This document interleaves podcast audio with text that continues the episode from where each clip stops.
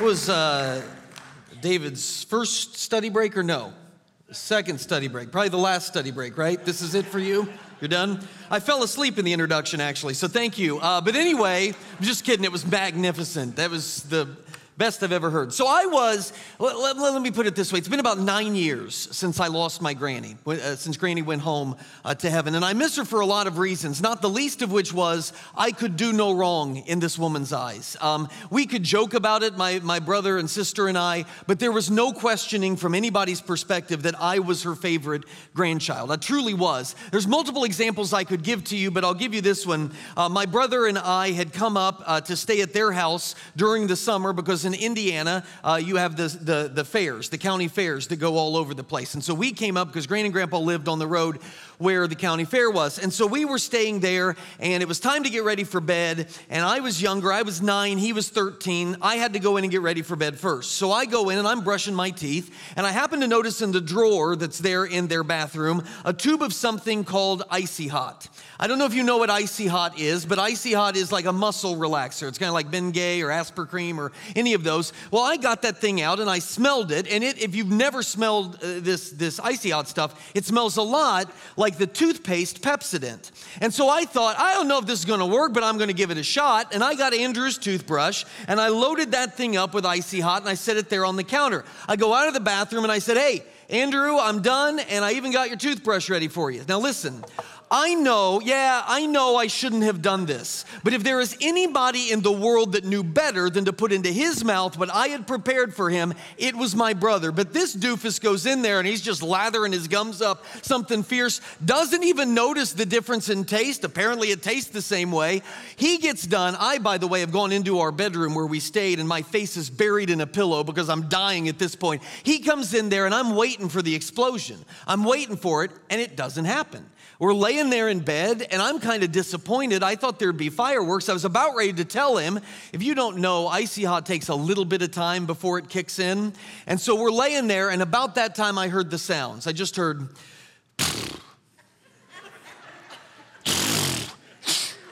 man, my gums are on fire. And the next thing I know, he has jumped up, and I remember seeing in the bathroom across the hallway him standing in front of a sink that's cranked on. He's just shoveling water into his mouth like this. Mom and dad have figured out what has happened, and I realize that I have now lost the county fair for that year. But my granny, this is why I'm telling you this story, my granny is actually standing there in the doorway, and she's saying over and over to mom and dad, I'm sure he didn't mean to. I'm sure he didn't.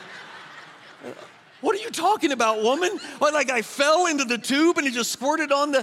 I am convinced to this day I could have burned their house down and my granny would have been standing in the front yard before this hideous raging inferno saying to the firemen, There is nobody that builds a fire like that child. That is what she would have been saying. That is my granny. I miss her in a lot of ways. One of the things I remember about that bedroom that we stayed in, it was granny, Granny's vanity table she had there, and there was a mirror. And up at the top, in the top corner of that, of that mirror, was a little piece of paper, and it had two words on it. Two words that Granny would see every day when she woke up. You know what those two words were?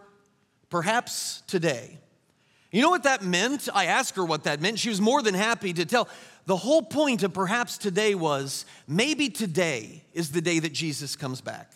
Maybe today is the day that we all go home. And I've thought to myself a number of times how cool that is. That, that, regardless of what was going on in Granny's life, every day that she got up, she could not avoid seeing and therefore thinking about maybe today is the day that I see Jesus. Imagine that starting off your day every day. How would that not impact us? How would that not change? How much better would our lives be? How much more productive, I would suggest as Christians, would our lives be if we saw through that lens on a daily basis? In other words, every situation that we're in, every frustration that we have, every argument that we have, if we paused long enough and considered, in the eyes of eternity, what does this matter?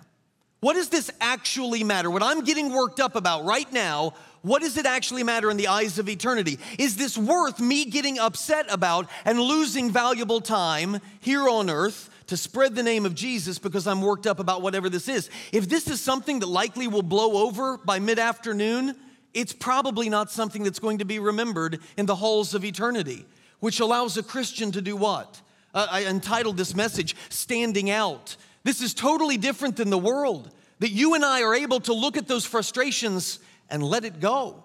Because ultimately, in comparison to what's going to happen with eternity, this doesn't amount to anything. I, was reading an article in preparation for this. Uh, it's an article by Sue Bohlin, and I don't know if Sue Bohlin is a, is a counselor or what her occupation is, but she wrote One of my friends is in the excruciating process of withdrawing from an addictive and sinful relationship. Now, she didn't expound upon that. We can assume maybe it was an adulterous affair, that this is something that her friend had wanted to leave, but she continues to find herself falling back into it. She knows it's sinful, but she can't stop herself. Look at what Sue went on and wrote. I ask her, a hundred years from today, where will you be? Because you're not going to be here.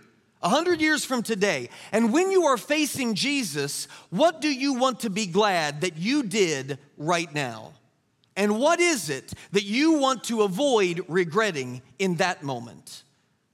I look at that and I start wondering how different my life would look if that was the calculation every time. Every time I experience regret, Jenny and I, Jenny's my wife, and we just took a trip. Um, there are times where Jenny and I just need to get away from our precious children. They're 14, that's enough said right there, but they're 14, 12, and 10. And so we took a trip out east to Pennsylvania. We saw Shanksville, the Flight 93 Memorial. We went to Gettysburg, and for an American history teacher, that was just like cocaine. It was unbelievable. I shouldn't use that reference in church, should I? But anyway, so it was awesome to be out there at Gettysburg. But while we were out there, we're driving, because it's about two and a half hours between the two spots that we were going. And Jenny, we're having great conversation, and she asked me, you have any regrets? And we've talked about our past before, been married 16 years, so we've talked about it. But do you have any regrets? You look back on your childhood, do you regret anything? And here's the thing we've been married 16 years, but I almost fell for this. She almost got me. And before it dawned on me that whatever I say in this moment can and will be used against me at a later date. So I clammed up pretty quick. It almost, it kind of reminded me uh, this is a lesson I learned. And some of you are newlyweds, some of you are getting getting ready to get married. And guys, you believe that when you ask, hey, can I go do this? And your wife says, go ahead. Oh, the days I used to believe that was permission.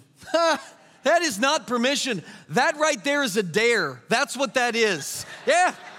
Go ahead, Peter. We'll see how that turns out for you, buddy. But anyway, I, I kind of realized that's what she was saying. But seriously, though, I think back on the regrets that I do have, and I wonder if I would have used Sue's question in a hundred years from now, what do you want to be thankful as you're facing Jesus that you chose to do in this moment right now? Now, maybe I wouldn't have been spiritually mature enough, but maybe I would have been.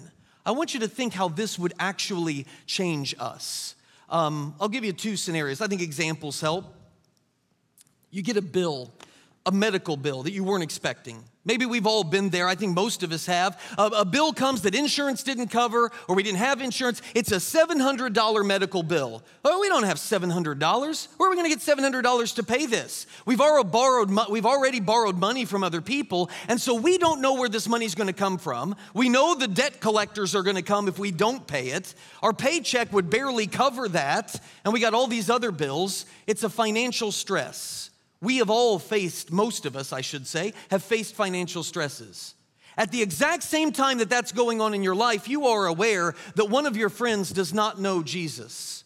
I have friends like that that don't know Jesus. But which one of these two things, your current financial stress or your lost friend, which one is going to keep you up at night? Which one is going to cause you to lose sleep and to stress about and think about as the day goes on? I would contend that it's this one right here. But a hundred years from now, Christian, when you are worshiping around the throne of the Almighty, your current financial stress right now, is that going to matter at all? No. But that spot right next to you where your friend could be worshiping with you, that has eternal significance. You see, a Christian is going to stand out because we're going to view things of this world differently. I want you to consider tonight the counsel of Scripture. If you got your Bible, I want you to flip to Philippians. Okay, Paul is writing to a group of Christians. This is Philippians chapter 3. Don't worry if you're a heathen and you don't have your Bible, I will read it to you. Okay, so this is Philippians chapter 3. I want to look specifically at verses 7 through 14. All right, Paul speaking to a group of Christians, this is what he writes. But whatever was to my profit, and Paul had a lot of profit. When he was, this guy was a Pharisee. He lived in a nice house. He had a lot of wealth. He had prestige and position. People turned to him for answers. He was an important guy in society's eyes. Whatever was to my profit, I now consider loss for the sake of Christ. What is more, I consider everything, all that I had, loss compared to the surpassing greatness of knowing Christ Jesus my Lord, for whose sake I have lost all things. Listen I consider them rubbish that I might gain Christ and be found in him. Not having a righteousness of my own that comes from the law, but that which is through faith in Christ, the righteousness that comes from God and is by faith. Listen to verse 10. I want to know Christ and the power of his resurrection and the fellowship of sharing in his sufferings, becoming like him in his death, and so somehow to attain the resurrection of the dead. I want to raise like Jesus did. Not that I have already obtained all this or have already been made perfect, but I press on to take hold of that for which Christ Jesus took hold of me. Brothers, I do not consider myself yet to have taken hold of it. But one thing I do, listen, this is what Paul says. If there's one thing you will know about me, one thing I do, forgetting what is behind and straining towards what is ahead, I press on toward the goal to win the prize for which God has called me heavenward in Christ Jesus. Man, those are powerful words. And listen, I want you to reread that passage sometime, but here's the deal. Every time we read scripture, we think that we're getting a command or we're being given an instruction. Please read this passage the next time and don't think of it that way. Instead, think of this as an autobiography. This is Paul's testimony. This is Paul showing you a window to his heart. This is what drives him. This is what, what motivates him. And remember, Paul is one of the greatest examples that we could live up to. We should model ourselves after the life that he had. And Paul is saying, I care about one thing in this life. And what is it? Eternity with Jesus. That's what I care about. That's where my eyes are focused. Forget all I had gained, forget all my mistakes. The one thing I press on towards is eternity with Jesus. My question is do we live that way? I'm going to ask you again, and I want you to think about it. You don't have to answer out loud. Do we live that way? That the one thing that we are pressing on towards is to know Christ Jesus and to share eternity with Him. Um, when we were out on our trip, as, as, I don't know if you have this, like we have to get away from our kids from time to time, but then as soon as we're away from our children, what do we do? we miss our children. It's the weirdest phenomenon. We will talk to each other the day before we leave. I cannot wait to get out of here. I cannot wait to go. And then as soon as we're on the plane, Jenny's looking at pictures of the kids. Like, what are you doing? We just we need to get away from these people. We called our children while we were out in Pennsylvania. And they're of the age now. They got on the phone. Grayson is our little guy, he's 10. Dude talked for 90 minutes. He didn't stop. It was unmerciful. I had to call in, I had to tap out, bring Jenny in because we were playing this game. Dad, what do you think my 13th favorite movie is. I'm like, 13th? I don't know. Fox and the Hound. Dad, don't be ridiculous. Guess again. I have no idea. Like I'm going through the internet movie database to try to come up with guesses. So after 60 minutes, I said, Jen, you're on. That's Grayson, 90 minutes. Then our 14 year old got on the phone. That's Addie. That lasted about 30 seconds. It consisted of, hey, can I go to Coraline's party this weekend? And we said, Addie, we already told you that you cannot go to that party. You guys are ruining my life. And then she hands off the phone. That was our conversation with Addie. And Bristol is our third one, our middle child at 12. We don't have any idea where she was. We left her at home. My parents were supposed to be in charge. They never saw her. They got a postcard from her. All I know is that she was not on the scene. Those are our kids.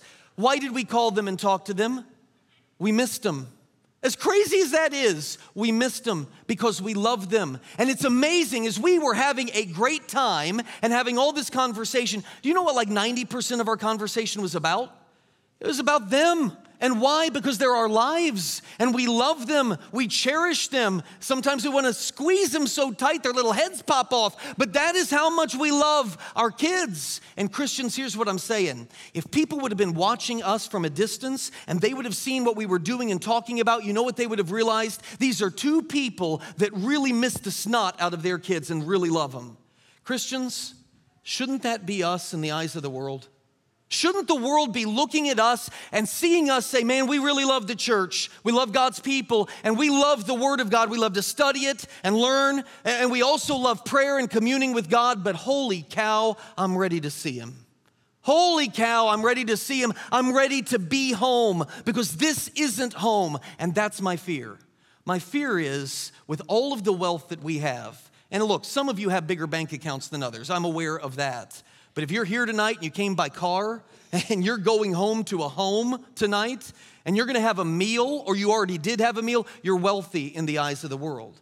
And I worry with all the wealth that surrounds us that sometimes we get so comfortable here, we live such good lives here, we get comfortable with that, and those things become more valuable to us where we're not yearning for a different time in a different place because we're perfectly content here. That isn't Paul. That isn't Paul at all in Philippians 3. Look back at verse 8, what he said right there. Verse 8, what is more, I consider everything, all that I had gained, a loss compared to the surpassing greatness of knowing Christ Jesus my Lord, for whose sake I have lost all things. I consider them rubbish garbage that I might have attained Christ. Nothing in this world captivated Paul. Nothing in this world. Only Jesus did. He writes in verse 10 I want to know Christ and the power of his resurrection, the fellowship. Listen to this, this line blows me away. The fellowship of sharing in his sufferings. Paul wants to identify with Christ and his sufferings. I read that line I'm saying, What? Who would want to identify, who loves somebody so much they want to identify with them in suffering for them? It doesn't make any sense. What kind of lunatic would want to suffer like somebody else? Speaking of lunatics, let's talk about them. You know it. Have you ever considered how crazy missionaries are? There might be some of you in here who are missionaries or you were missionaries. You're nutty. You're not like us. I don't know what your problem is, but here's why I say that you guys are crazy. You know what a missionary does? A missionary leaves the Golden Corral, right? Where you have all of this food right in front of you, the Longhorn Steakhouse, all of these amazing places, Chick fil A, uh, you can throw them all in there. And instead, they go somewhere many times and eat third world food. They exchange Chick fil A for rice, old rice, in an animal dung bowl. That's what they do. And I understand they're not all in those circumstances, but they choose that. And not just third world food, they have third world accommodations. They don't have a sleep mattress, bed, with the, with the dual comfort zones on the one side because your wife likes to sleep on a board and you don't understand it and you would rather sink in and have to you know get a rope to pull you out of the mattress. They don't have that. I mean they've got maybe um, uh, because churches support them they may have a mattress and a sheet maybe some bedding but they're in a hut that has mosquito nets up to protect them from malaria and all of these things that we don't deal with. That's what they choose. And missionaries, they have third world doctors and hospitals when they do get that malaria, or they do get ill, or their kids do. They can't just walk down the street and get a penicillin prescription. No, they got to go to the local doctors that have very little training many times. And their kids don't have any good things. Their kids don't have iPads. Their kids don't have iPhones because there's no cell towers out there. Look at what they're depriving their kids of. All of this stuff. And not to mention, many of them are white. And they're going to places in the world where there aren't white people. And sometimes being a white person can jeopardize your safety. They know all this. I know all this. I don't get it, but they do. And what do they say? When you say to them, I don't know how you do it, how do you get away from all of this? Their answer is what? Yeah, I don't have all that, but I'm serving Jesus. I'm getting to, to serve his mission and see people in a foreign land come to know his name. And that's totally worth it to me. Listen, I'm not giving you a guilt trip. We're not all called to be missionaries. But maybe that lifestyle is something that we should look at and say, that should be our lifestyle, even if we're on the mission field here. We should understand that reality. They prioritize Jesus above all other things, and I'm not sure that we do. In fact, I think many times to avoid suffering, you and I set up boundaries. What do I mean? Oh, I'll love people. I'll love people only so much, though, because I don't want to be betrayed. I don't want to feel like all of this love that I gave them was for no reason. So I put up a boundary. That's as far as I'll go. Oh, yeah, I'll give. I'll give my tithe because I've worked out my budget, so it's not gonna hurt me to do that. But don't expect me to give beyond that boundary because then that would hurt me. and I can't, I can't handle not being comfortable.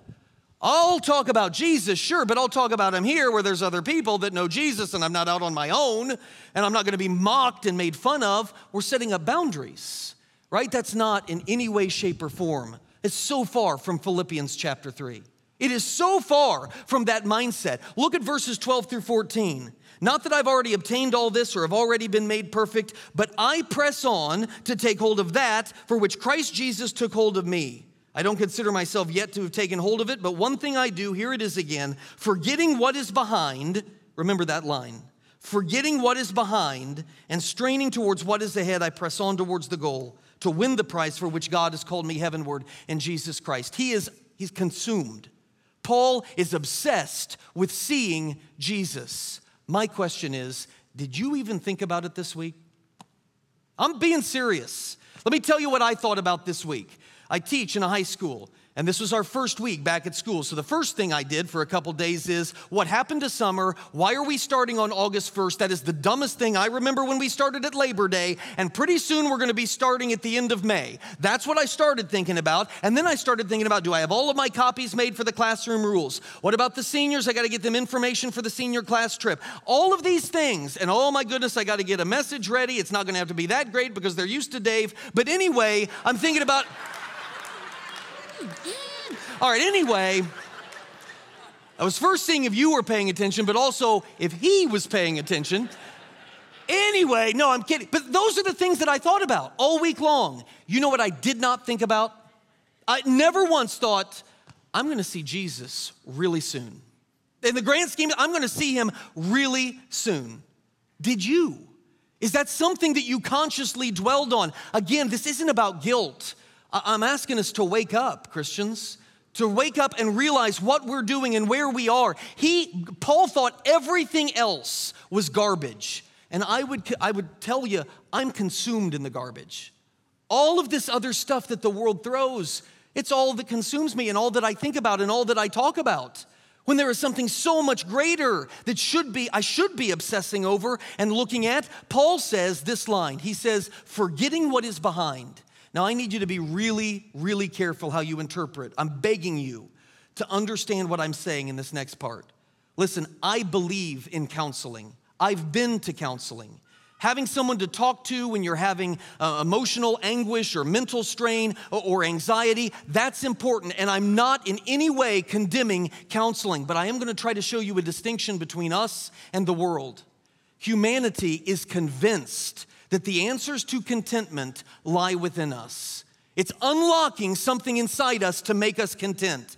That is what the entire field of psychology and psychiatry is built around right there. Counselors and psychiatrists, what do they do? They naturally obsess over looking backwards. What happened in your past that destroyed your contentment today? What happened? What did you do? How did you feel when all of that took place? What, what, was what all was said? We need to probe into that. Who hurt you and how did they hurt you? And how did you process all of that?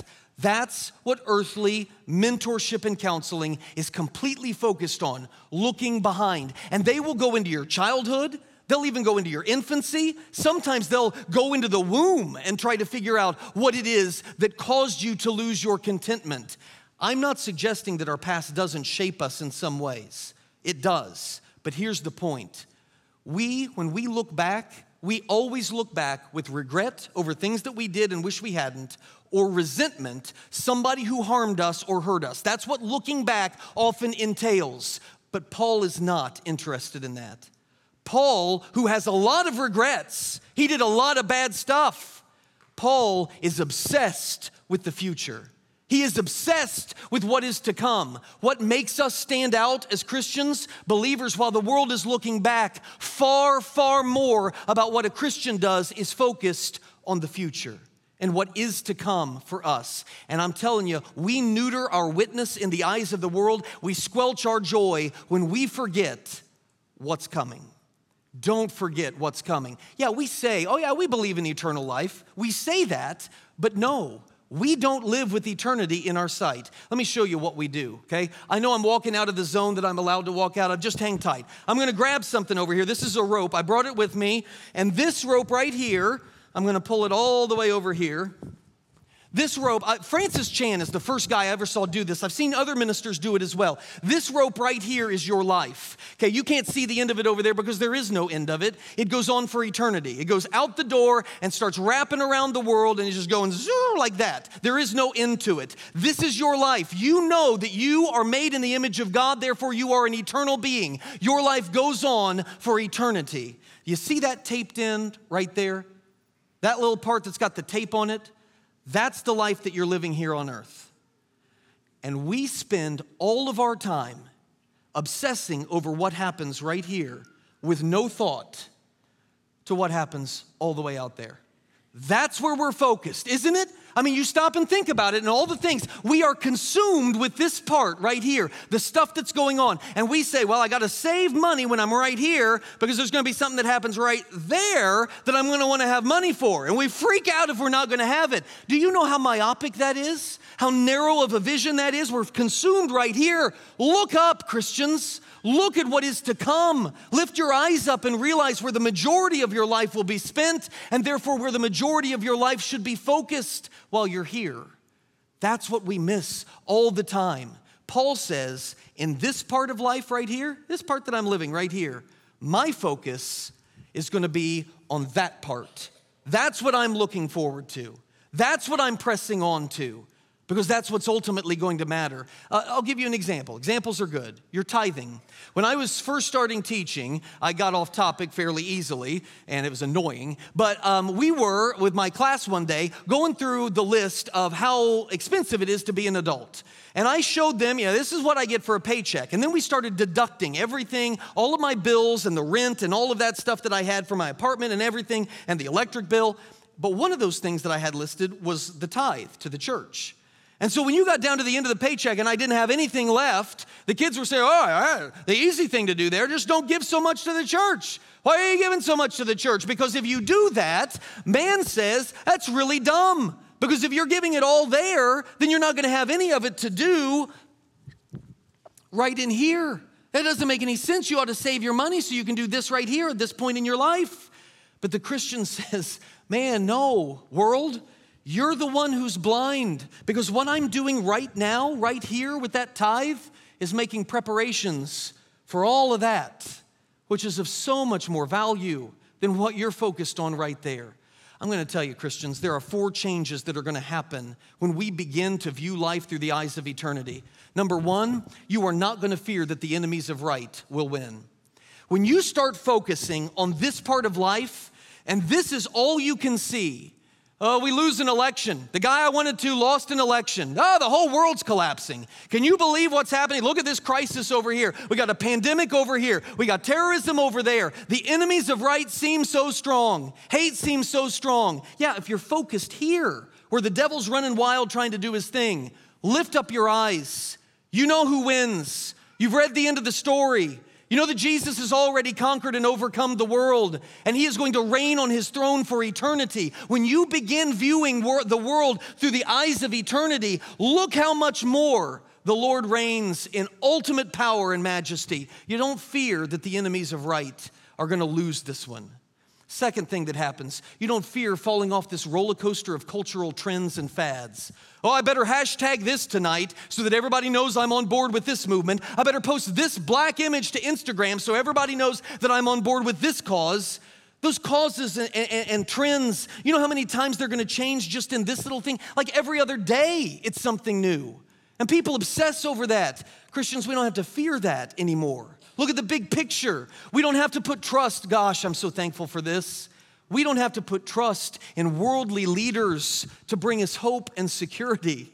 We don't. This is for such a short time. God raises up kings and kingdoms and he dispatches them, and it's going to happen in our little f- frame of, of time that we're on earth. But he is the king and he rules, and he's ultimately righteous. And fourthly, we don't have to fear the angry words and thoughts and aggressions of other people because suffering is only for a time. Look at what's coming. Do you notice a common word in there of what we lose, Christians, when we view the eyes through the eyes of eternity? You see that word? Fear dissipates. You want to stand out. That's one way. I saw this tweet recently. Look at what it says. It's so true. If the climate doesn't kill you, white supremacy will. If transphobia doesn't kill you, sexism will. If homophobia doesn't kill you, racism will. If inequality doesn't kill you, nationalism will. If terrorism doesn't kill you, a pandemic will. Society is managed through fear. There's always another crisis. And we go from one crisis to the next. And if you're consumed with the things of this world, you're gonna be convinced it's all over. We're falling apart. You're, the sky is falling. Listen, this is the way of the world. That's the way the world is managed, not believers, not Christians. Our eyes are set on another time and another place. I want to close with this. Flip to Matthew, if you would. Matthew chapter 6. This is Jesus teaching his followers. I know that you know this passage. He says to them, Do not store up for yourselves treasures on earth where moth and rust destroy, where thieves break in and steal. But store up for yourselves treasures in heaven, where moth and rust do not destroy, where thieves do not break in and steal. For where your treasure is, there your heart will be also. What is a treasure? A treasure is everybody has a treasure. It's what they are pursuing in their life, what they think is going to give them life. For a lot of people, it's money. For a lot of people, it's relationships. Whatever it is that you are pursuing that you think is going to give you life, that is your treasure and it controls your heart. That's the reality. You know what Jesus is teaching us here? When we were coming back from our trip, we dropped the rental car off, we flew to O'Hare, and we're waiting for our connecting flight out of Chicago to Indianapolis. I go to the bathroom in O'Hare. If you don't know, O'Hare is a dirty airport. And on top of that, O'Hare is like the, one of the most trafficked airports. I go into the bathroom, and there, in the bathroom, under urinal number three, is a $20 bill. Okay. Jenny tells me that this should have been a difficult choice for me because, yeah, it's a $20 bill, but this could be the most urinally and, and fecally stained $20 bill in history. This is in O'Hare Airport, okay? Think of all the people and you know where it's sitting, so you know what has fallen upon it. We all know that. Well, I didn't think twice. It's 20, hey, $20 bill. And I reached down I picked it right up and put it in my pocket. I'm not an idiot. Okay, so what, what, uh, this, I'm gonna try to make a point here, so stick with me, all right? What was the intrinsic value of that piece of paper that has $20 written on it? Just the paper itself. Intrinsically, that piece of paper is not worth anything. It's not. You can get a piece of construction paper and there's more material value there than what's on a dollar paper, right? Okay, so intrinsically, that thing isn't worth anything. So, why in the world would I pick up something that has no intrinsic value? Ah, because I know that that same object has assigned value. I know that the US Department of Treasury has assigned that disgusting fecal stained paper 20 units worth of goods and services in the United States. So I grab that thing fast because that thing is worth $20. It's assigned that value. Okay. Go with me on this. What Jesus is teaching in this passage is be on guard because you so often assign value to worthless things. You are so often looking at worthless things in this life and you're putting value on them and you're building up treasures on earth. Don't do that. Don't build up treasures just because you're assigning them value. Instead, intrinsic value. What has intrinsic value? My son, Grayson, got baptized like Kaylee did earlier, not too long ago. Somebody made his day. This little 10 year old came up to him and said, You know, Grayson, you made Satan really mad today, and the angels are having a party. And Grayson came up to me just beaming, you know, the devil's really mad today and they're having a party in heaven. And I reaffirmed it, you better believe it, buddy. They're going nuts in heaven right now, just like they were earlier tonight, going crazy in heaven. But here's the question what are they celebrating in heaven? What are they celebrating every moment? But when my son was put under the water and he arose a new creation in Christ, when the same thing happened with Kaylee, what are they actually celebrating in heaven? I'll tell you what they're celebrating. You say a sinner coming home, that's true. But how did that sinner get home? By his own works, by his own deeds? No, by God's grace. What they are celebrating in heaven every moment is God, is His grace, is His goodness, is His majesty. You look at this line. We got a lot of stuff going on here, but while we're doing this in heaven, and then once we're there, all along that line, that's what we're going to be celebrating. All right, so here's the key moment that I want to leave you with, Christians. Those of us who want to live in the light of eternity, no one, please hear me, no one in heaven right now or any time that's going to occur, no one in heaven is celebrating how big their house was here on earth. And no one in heaven is celebrating how much money they made here on earth. And no one in heaven is celebrating how prestigious of a career they had or how many online debates they won. Man, I stuck it to a lot of people on Facebook when I was down there on earth. Nobody cares. Nobody's celebrating how many politicians they owned with their pithy remarks to the local newspaper. Nobody is celebrating how many elections their party and their side won. Nobody cares. Nobody is celebrating how many social media followers they had. Did you know I wrote a tweet once that had 252 likes? You can read it and weep, baby. Nobody's celebrating that in heaven. Nobody is celebrating how many rights guaranteed to them by the US Constitution I successfully defended when I was on earth. Nobody's celebrating that stuff in heaven. Not one soul celebrates it. So, my question is why are we? Why is that what we're consumed with? Why are we as believers obsessed with that stuff? Controls us. It's all we think about on a daily basis.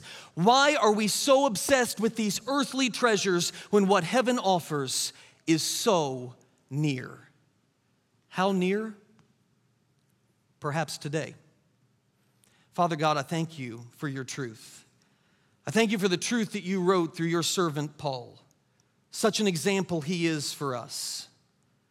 Father, take our eyes off of worthless things, put them on things with intrinsic value, put them on the lost and the hurting, those that need to hear your word, even if they don't want to. Father, may we be consumed with the thought of living forever. May we be consumed with the thought of your magnificent gift of grace that came through the nail scarred hand of your Son, Jesus Christ, who this very moment is extending those nail scarred hands and begging us, begging us to follow. Father, I pray that the wealth of our generation and in this culture that it would not consume us, that we would not obsess over it. Father, I pray that we would see it as an avenue to build up your glory and your name and your reputation.